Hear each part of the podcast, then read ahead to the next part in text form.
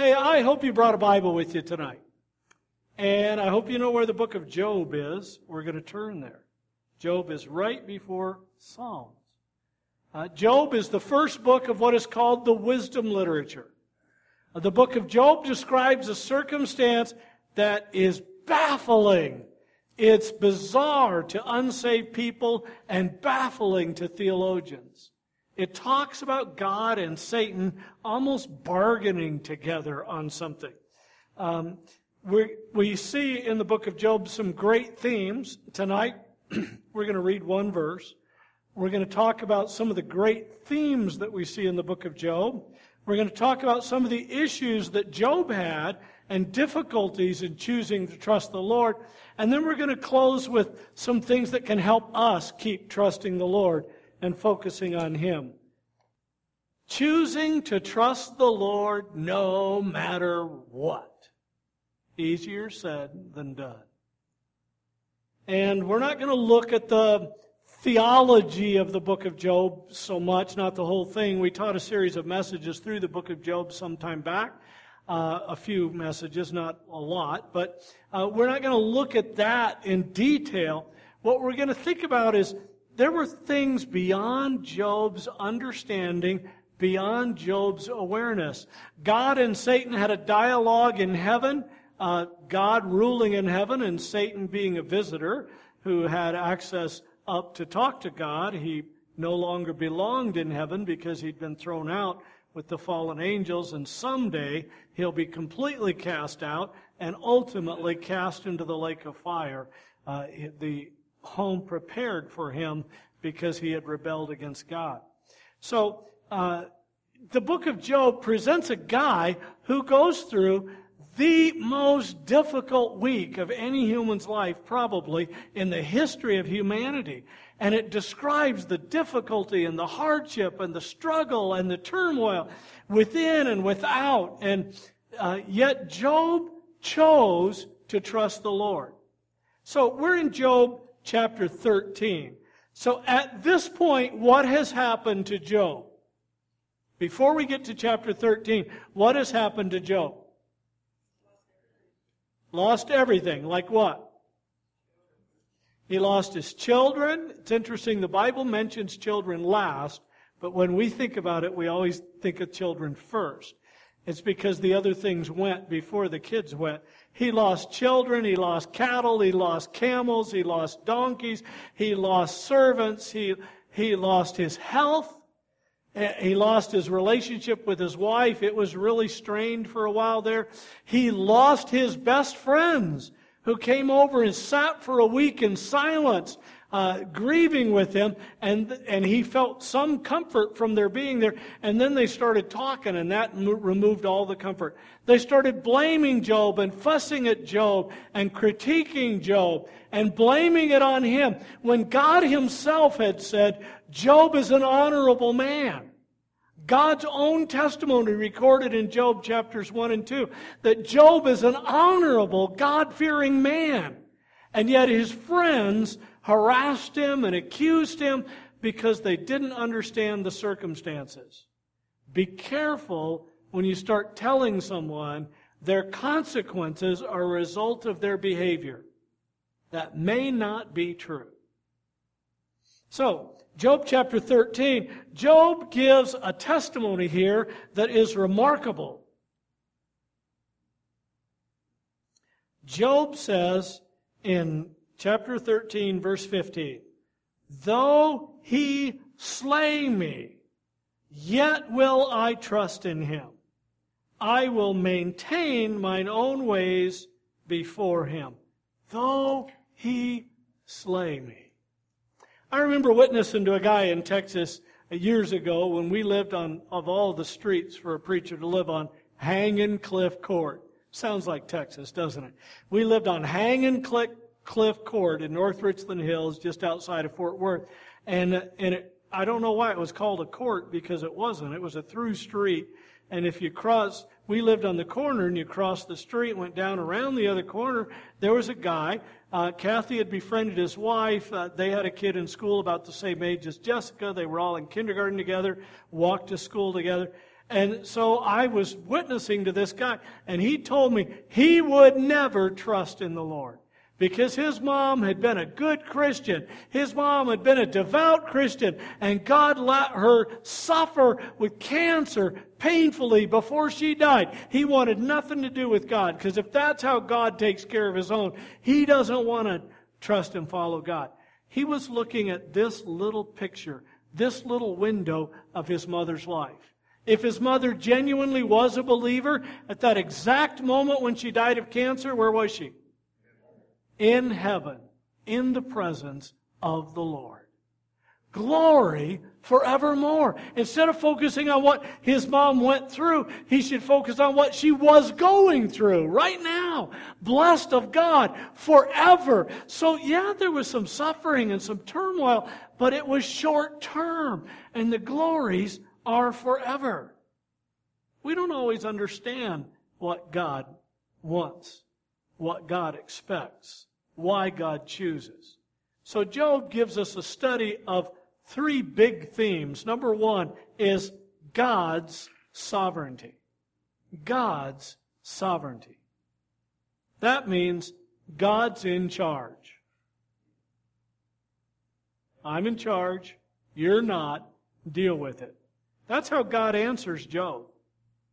Job's friends critique him and he answers them. And then Job finally turns and he questions God and he speaks directly to God, questioning God. And God's answer is, Where were you when I created the earth? Behold, Behemoth, which was a huge dinosaur, uh, could drink up the river. The description, it's kind of humorous or sad. In Bibles, study Bibles, it'll say it was a hippopotamus have you ever seen a hippopotamus's tail like a cedar? Maybe like a cedar sapling. Just flip it. But the tail like a cedar, it's, it's an apatosaurus. It's a big dinosaur is described there. Huge belly, capable of drinking up a river. And then Leviathan, uh, the next chapter. Leviathan is uh, the description of a fire breathing dragon. You notice in chapter 1, Job was a man of the east all Eastern cultures have stories of dragons. Because there may have been fire breathing dragons that lived in that part of the world when Job was in that part of the world. We know that men and people, li- I mean, people, men and people, men aren't really people, right, ladies? Uh, that, that people and dinosaurs lived at the same time because the book of Genesis said so. God created the beasts of the field and man on the same day, the sixth day of, of creation. There's also footprints of where a dinosaur was chasing a man uh, in Texas. Uh, they have that in Granbury, Texas. that a footprint of a man, and, and you see these several footprints of a man in a row, and one of those footprints has been squished up by a big dinosaur footprint that mashed up the footprint of the man. So that dude was probably running pretty fast with a dinosaur chasing him. Uh, and the dinosaur was behind him, close enough behind him that the mud was still soft when the dinosaur stepped there. Uh, lots of evidence of, of dinosaurs and man, not just in, in the book of Job, uh, but they lived at the same time. And Job is trusting in God's sovereignty, and Job is not understanding God's sovereignty. Job uh, the book of Job, the theology of Job in chapter 1 and chapter 2, God says, uh, listen, I'm going to allow you to do certain things, but God is in control. God is in charge. Satan is not. Job is not. Job's friends are not. God is in charge. Now, we get discouraged sometimes. We get frustrated because God doesn't do what we want Him to do. We pray, and he doesn't let it happen. I remember when our oldest daughter, Jess, when Nathan was born, she wanted another sister, our baby sister. He was our second child. She wanted a baby sister.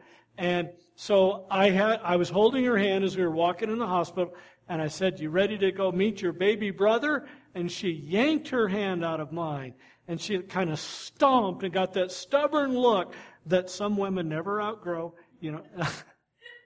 that stubborn look that little girls and little boys can get when they don't get their way. And she said, But I prayed for a sister. And at that moment, she learned that praying helps, but God rules. The second theme in the book of Job helps us understand what Job's going through is Satan's power and limitations. God told Satan in chapter 1, okay, I'm going to let you mess with Job, only don't touch the man physically. Obviously, touched him emotionally because of all the losses. And Job lost cattle, he lost camels, he lost donkeys, he lost herds and fields, and he lost all of his kids. In that description, Satan caused fire to come down from heaven. Isn't it interesting that in the days of Elijah, when the prophets of Baal were praying, Satan could not bring fire down from heaven? But he could in the book of Job. Did Satan lose his ability? No, God hindered it. There are limitations. Uh, Job, uh, Satan himself testified at the beginning of the book of Job, I want to mess with Job. This is a paraphrase. I want to mess with Job and you won't let me. You put a hedge behind him and a hedge in front of him so I can't get to him. He was protected. Today's technology, we'd call it a force field that God had around Job. So Satan could not mess with Job. And God said, okay, I'll let you mess with him all the way up to right here. You can mess with him up to right here, but don't touch Job. Then in chapter 2, God said, okay, now you can mess with Job, but you can't take his life. Satan had the capacity to take the lives of all of his kids, but he could not take Job's life. In some ways, I think Job would have preferred that.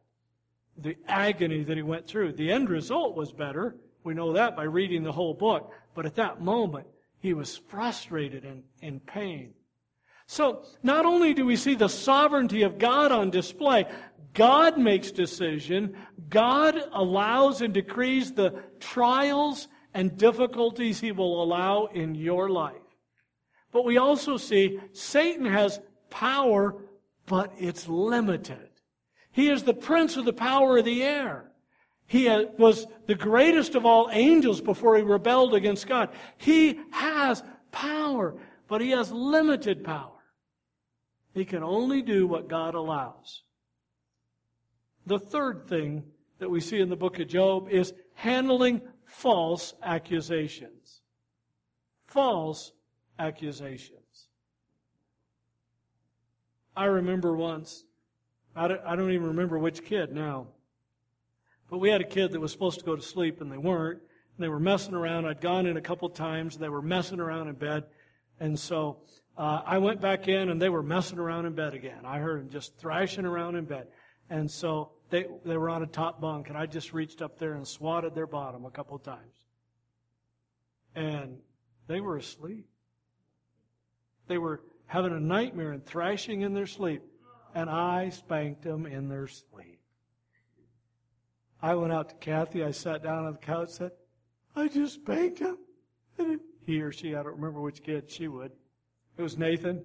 And he was asleep. And I just, oh, I felt so bad.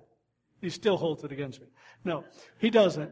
But I, I falsely accused him and falsely disciplined him. He was thrashing in his sleep. Benjamin almost got sent home from camp one year because his counselor at camp was certain that Benjamin was trying to stir up trouble in the tent because apparently he talks in his sleep. And he was talking in his sleep, and the counselor wanted to send him home from camp. But you can't help when you're asleep, right? False accusations. How many of you ever had somebody say something against you that was not true?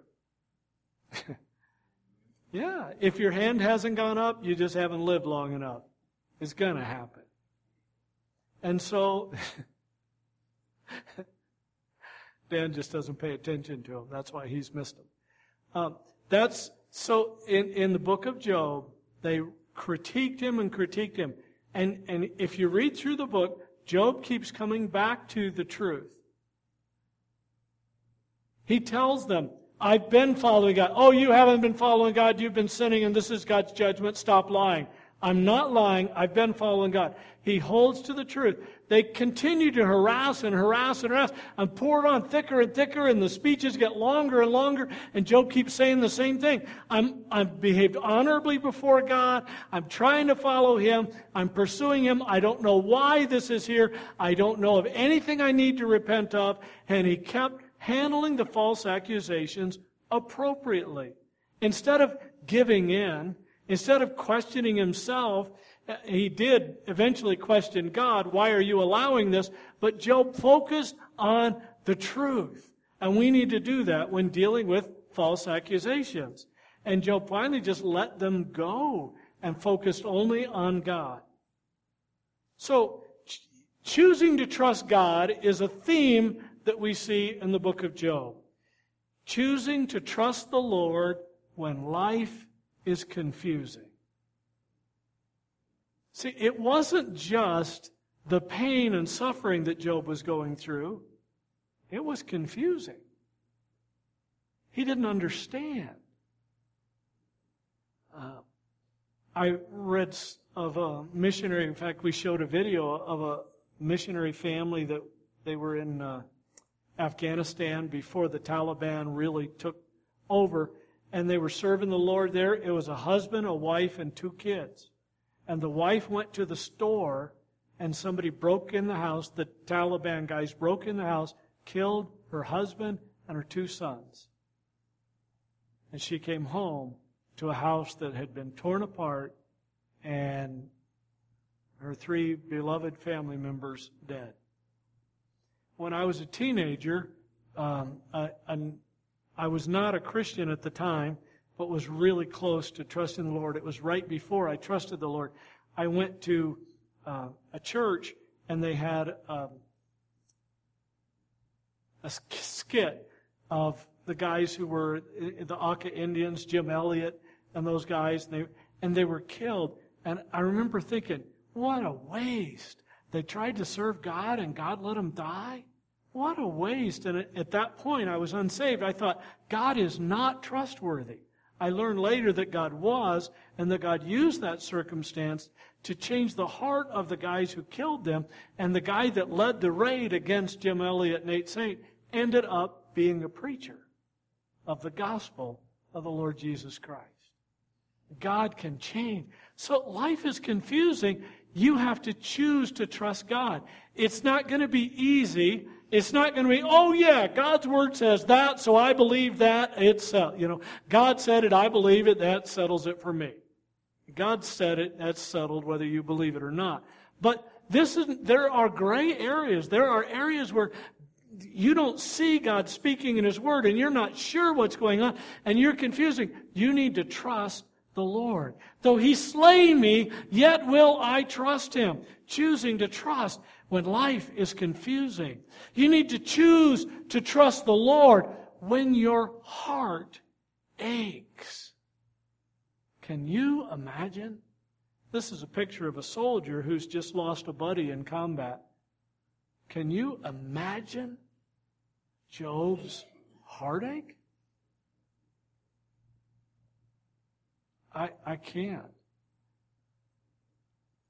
I,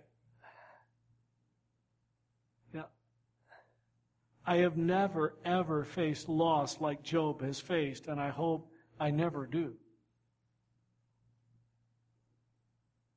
I was with my mom and dad, or with my dad when my brother died.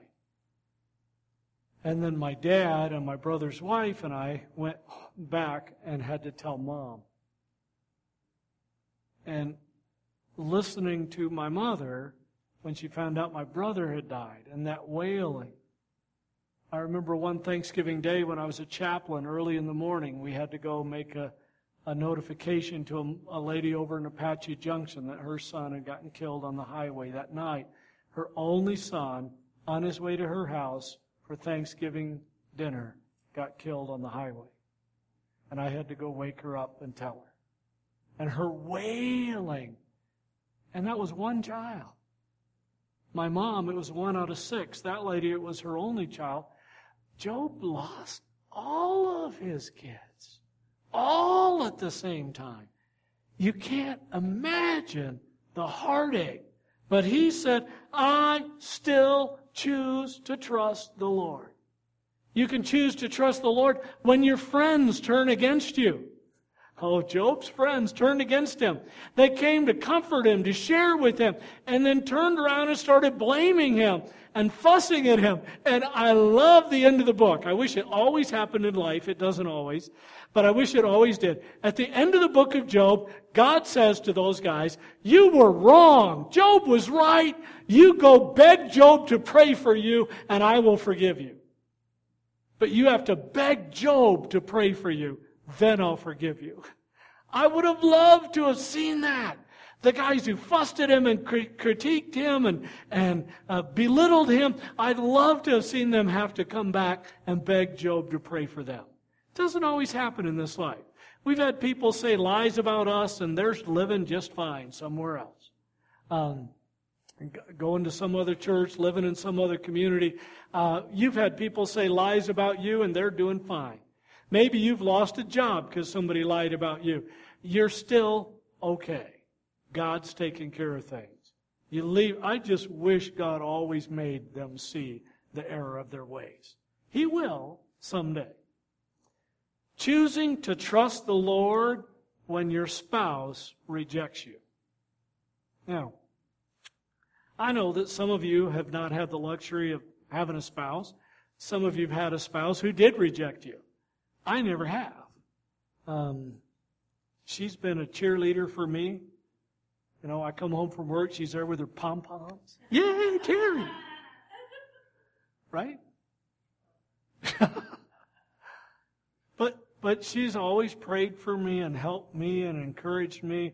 And Kathy and I have gone through really hard times. But one of the things that we've appreciated is that God's let us do it together. We've gone through heartache together, losses together. So Job's going through a really hard time. And apparently, Job and his wife had a pretty good relationship. I talked about this Mother's Day last year. Mrs. Job gets a lot of flack, but Job tells her, You're talking like a foolish woman. Evidently, that wasn't the normal way she behaved. We just, the only description of her speaking in Scripture is the worst day of her life. But that wasn't the normal pattern of her life, apparently. Uh, so she and Job were part, and now she says to Job, just, just curse God and die.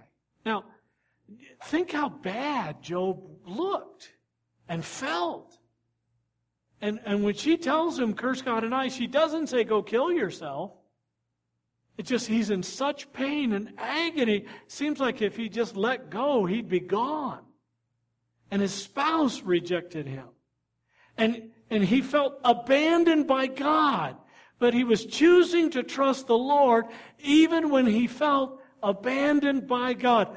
Though he slay me. Now, this is not, though he allow me to die. This is, though God zaps me with lightning from heaven. Though God puts his hand upon me intentionally to kill me.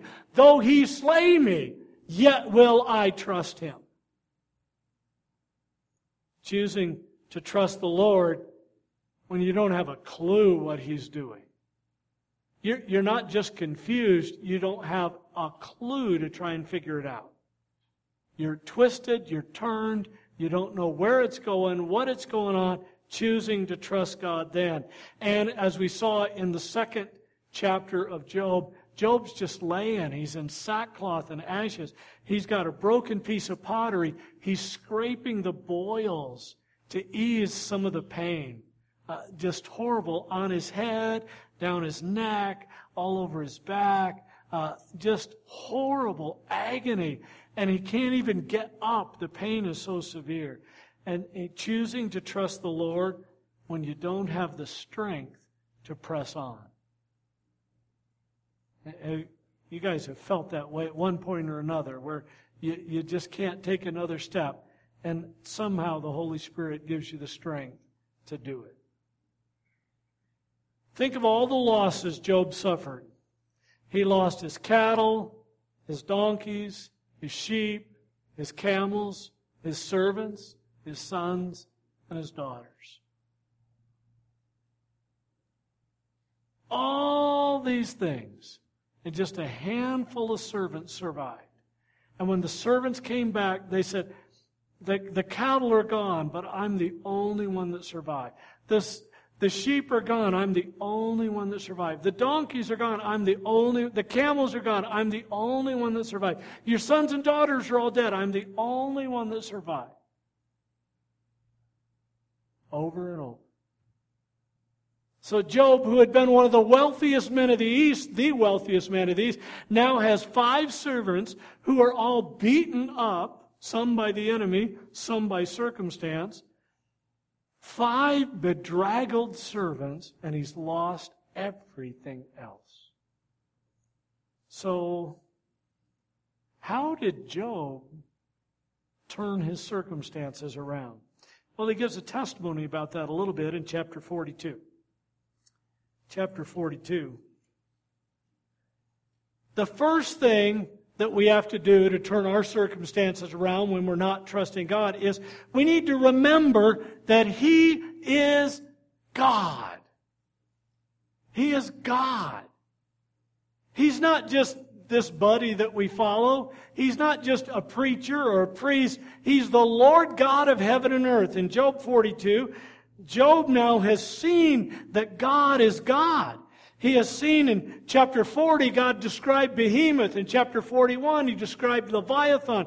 God described His creation of the world. He described His establishing of the oceans. And now in chapter 42, Job answered the Lord and said, I know that Thou canst do everything, and that no thought can be withholden from Thee. Who is He that hideth counsel without knowledge?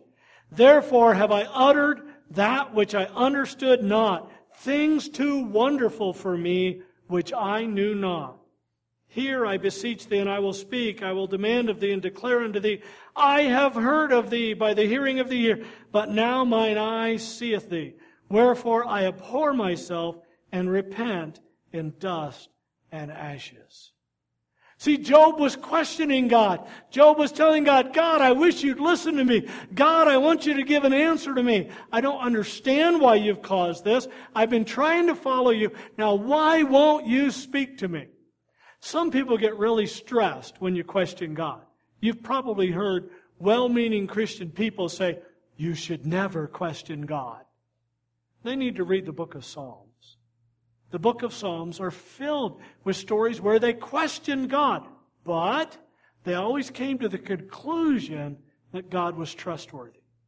So it's okay to question God temporarily. Like my friend in Texas whose mother died. It would have been okay for him to question God and say, God, why did you allow this in my mother's life?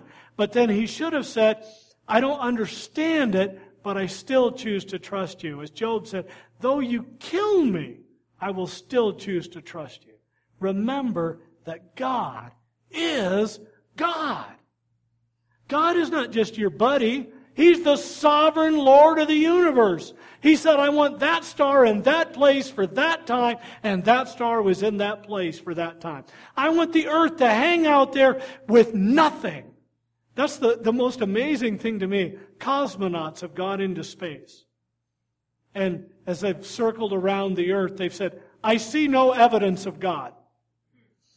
The earth is just sitting there. And they see no evidence of God. We are, in our solar system, we are surrounded. What's the center of our solar system? Of this solar system? The sun. What is the sun? It, it's a star. What is a star? It's a massive fireball. And we sit suspended in space near a massive fireball. And there's no God. If we were a little closer, we'd fry. If we were a little farther away, we'd freeze to death.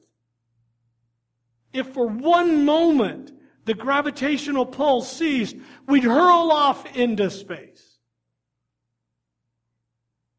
God is God. Now, we have a luxury that Job did not. The second thing, not just remember that he is God, but read his word. Job couldn't do that. Job could listen to his word, but the recorded scripture wasn't there for Job to read. It is for us. read His Word. When you're doubting God, when you're questioning God, read His Word. Get into the Word of God. Read through the book of Acts and see how God worked mightily in the early church. Read Paul's letters. Read Peter's letters. Read Peter's letters, especially when you're going through a hard time. He talks about how, hey, hard times are normal. God planned for you to have hard times so that you can trust Him. I read at the end of, of the book of Romans, uh, not the end, but Romans 8 29, not even the end of the chapter. But he says God wants us to be conformed to the image of His Son. That's what God really wants. Read through the Psalms where they questioned God but still chose to trust God. Read through the Psalms where David repents of his sin, brokenhearted. Uh, read his word. Get into the Word of God. Uh, you having trouble trusting the Lord? Maybe it's because you're not listening to Him. Get into the Word. Listen to Him. If you can, mark your spot there and turn to Job 19.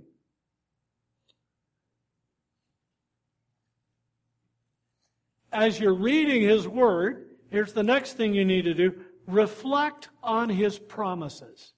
Think about them. We have a couple of wind chimes hanging on the back porch, and they spin and they reflect light into the house. In the early morning, we have little rainbows dancing along the carpet, the couch, and the wall, and it's kind of fun to see. The rainbow is a sign that God gave that He would never flood the earth again. Reflect on his promises. In Job chapter 19, look at verse 25. For I know that my Redeemer liveth, and that he shall stand at the latter day upon the earth. You and I can agree with Job on this, right? The Lord lives, and he will return. In verse 26, and though after my skin worms destroy this body, after I die and my body decays, yet in my flesh shall I see God, whom I shall see for myself, and mine eyes shall behold and not another, though my reign shall be consumed within me. Said, even if I die, get buried, and my body totally decays, in my flesh I will see God. Job believed in the resurrection. Job believed in the rule and reign of the Lord Jesus Christ on planet Earth. We're still looking forward to that day, but we know it's coming. Reflect on his promises. Even, I will never leave thee nor forsake thee. You know he's there with you going through your problems. He hasn't abandoned you to go through them alone. Back to Job 42.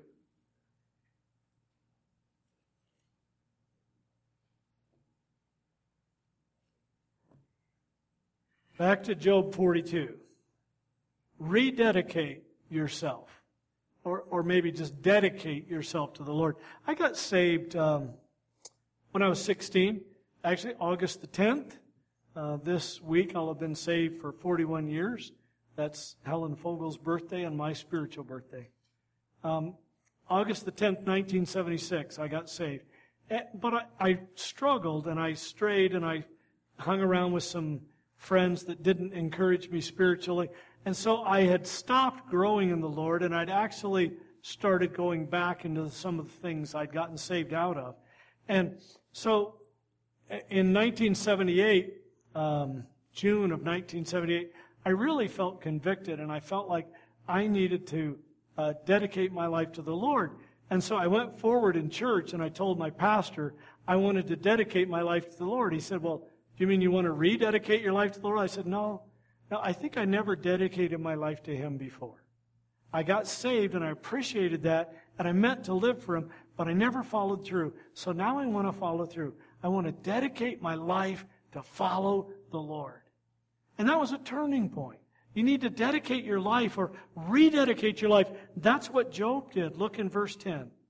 And the Lord turned the captivity of Job when he prayed for his friends. Also, the Lord gave Job twice as much as he had before. All right, remember the scene. Job has suffered in chapter 1 in ways we can't understand.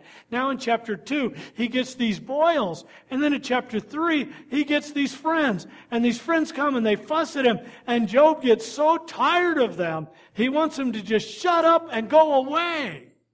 And now, now, because Job has seen God and he's listened to God's word, now Job is willing to pray for his friends. He's praying for these ones who abused him. It kind of reminds you of the Sermon on the Mount when Jesus said, You need to love your enemies and pray for those that despitefully use you. That's what Job is doing. Job has dedicated himself to do what God wants, and he's praying for his friends. That would not have been Job's first choice, as, as uh, Roger said this morning. Job's first choice would have been to get rid of his friends. But now he's following God's will, so instead of wanting to get rid of them, he's praying for them.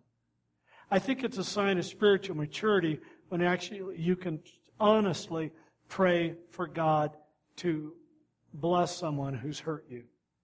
That's a sign of spiritual maturity. And Job had that. He said, I'm going to follow the path God has for me. God wants me to pray for these guys. I'm going to pray for these guys. If Job said, God, I, I, trust you, but I'm not going to pray for those guys. You might not have read the end of the verse where after Job prayed for his friends, then God gave Job twice as much as he had before. Job might not have seen the blessing if he hadn't first dedicated himself to the Lord. So when you're struggling, when you're having trouble trusting the Lord, talk to the Lord. Talk to Him. Spend some time in prayer.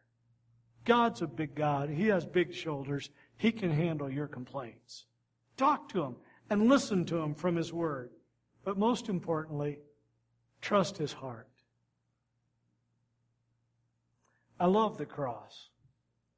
I know that when this church first moved into this building, this cross was planned in the construction. And the pastor came in and he covered it up. And he sheetrocked over it. So there was no cross there because he thought it looked too Catholic. And then uh, when he left, they came and opened this back up so you could see the cross. It looks like it's stained glass. It's not. That's just uh, painted in the front of it. It's just glass cut.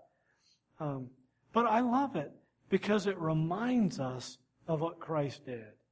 And when we come in here to church and we look and we see that cross, we, He is trustworthy. We can trust His heart.